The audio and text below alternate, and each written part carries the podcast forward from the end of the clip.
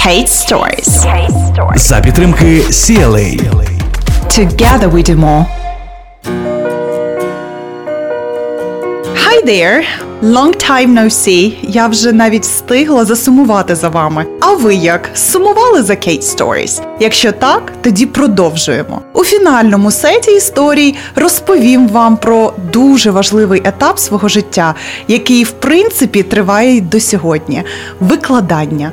І чесно кажучи, мені інколи не віриться, що він розпочався більше ніж 10 років тому. Як і більшість викладачів-початківців, я починала з уроків для дітей. Це було складно, але й дуже весело водночас.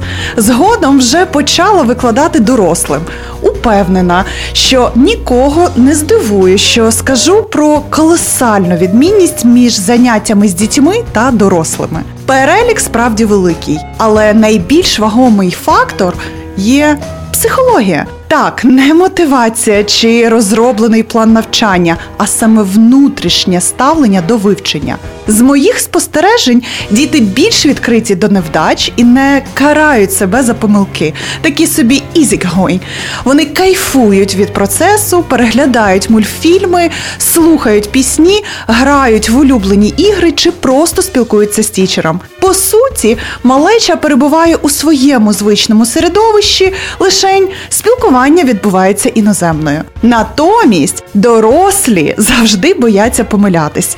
Свій попередній досвід та успішність в інших сферах вони постійно порівнюють своєю, на їхню думку, неуспішністю у вивченні англійської. І, власне, ось цей психологічний бар'єр не дозволяє їм почувати себе вільно на заняттях. Тому основне завдання викладача в таких ситуаціях допомогти учням подолати страх помилок та виправлень. Як можна це зробити? Усе просто. Спробуйте налагодити психологічний контакт через призму власних історій.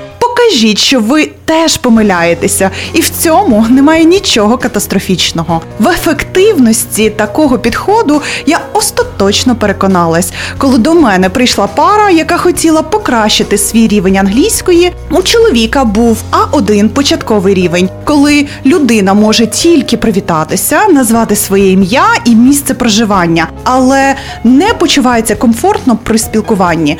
А у жінки рівень А2 трохи вищий, коли людина вже може більш детально розповісти про себе і свої вподобання, розуміється в базовій граматиці і вміє правильно використовувати необхідну лексику. Вони були максимальними перфекціоністами, а особливо на початках вони дуже стресували через те, що вони успішні в одному, але ніяк не можуть досягнути успіху у вивченні англійської. Я одразу ж поділилась своїм досвідом з усіма факапами, невдачами та двійками.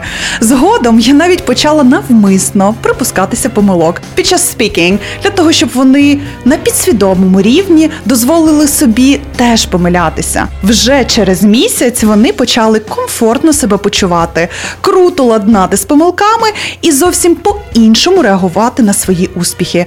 І практично одразу після цього змогли заговорити.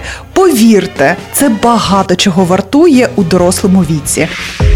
Kate Stories. Together we do more. Сформувати таку методику мені допоміг знову ж таки власний досвід.